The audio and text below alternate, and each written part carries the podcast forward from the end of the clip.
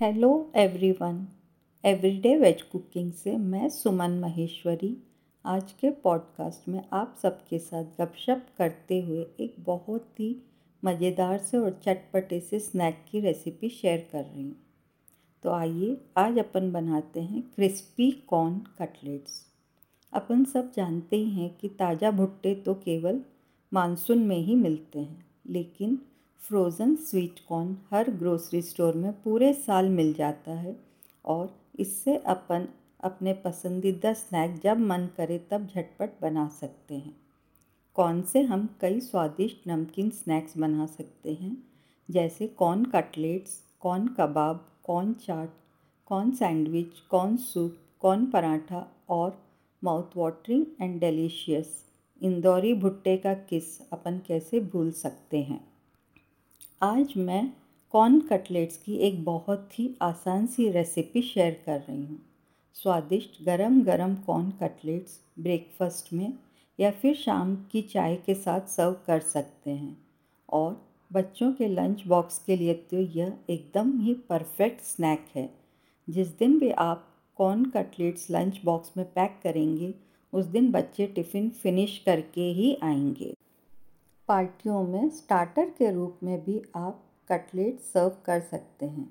यदि किसी पार्टी के लिए कॉर्न कटलेट्स बनाने हों तो पहले से तैयारी करें कटलेट को मंचा आकार दें और फ्रिज में रखें और जब तलने हो तब फ्रिज से बाहर निकाल लें। आइए, अब आप कॉर्न कटलेट्स बनाने की बहुत ही आसान और सरल सी रेसिपी नोट कर लीजिए। शुरुआत करते हैं चौदह से सोलह कटलेट्स की सामग्री नोट करने से। आप लीजिए एक ताज़ा भुट्टा या दो कप स्वीट कॉर्न, दो मध्यम आलू, चार टेबलस्पून पनीर, तीन ब्रेड के स्लाइस, दो हरी मिर्च, आधा छोटी चम्मच कसा हुआ अदरक, तीन टेबलस्पून धनिया पत्ती, आधा छोटी चम्मच लाल मिर्च पाउडर, चौथाई छोटी चम्मच गरम मसाला पाउडर, एक टेबलस्पून नींबू का रस स्वाद अनुसार नमक और कटलेट तलने के लिए तेल। आइए अब आप बनाने का तरीका नोट कर लीजिए। ताज़े भुट्टे को एक कप पानी के साथ दो सीटी आने तक प्रेशर कुक करें। भुट्टे के ठंडा होने के बाद चाकू की मदद से दाने निकाल लें। और अगर आप स्वीट कॉर्न ले रहे हों तो उसे भी बॉईल कर लीजिए। आलू को उबाल कर छीलें और मैश कर लें।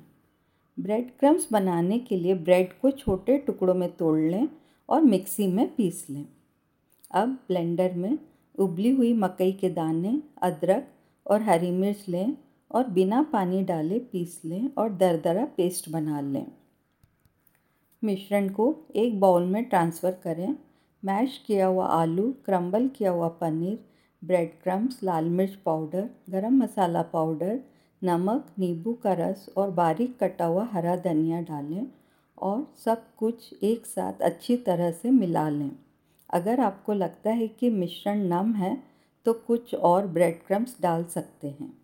मिश्रण को बराबर भागों में बांट लें। हथेलियों पर तेल लगाकर मनचाहा आकार दें। मध्यम गरम तेल में एक बार में चार से पाँच कटलेट फ्राई करें और बीच बीच में धीरे धीरे पलटें। जब कटलेट सुनहरे हो जाएँ तो पेपर नैपकिन पर निकाल लें। गरम गरम करारे करारे कटलेट्स को हरी चटनी या टमाटो सॉस और गरम गरम अदरक वाली चाय के साथ सर्व करें। डिस्क्रिप्शन बॉक्स में मैंने इस रेसिपी का लिंक शेयर किया है। आप इस रेसिपी को मेरे फ़ूड ब्लॉग में हिंदी और इंग्लिश में पढ़ सकते हैं।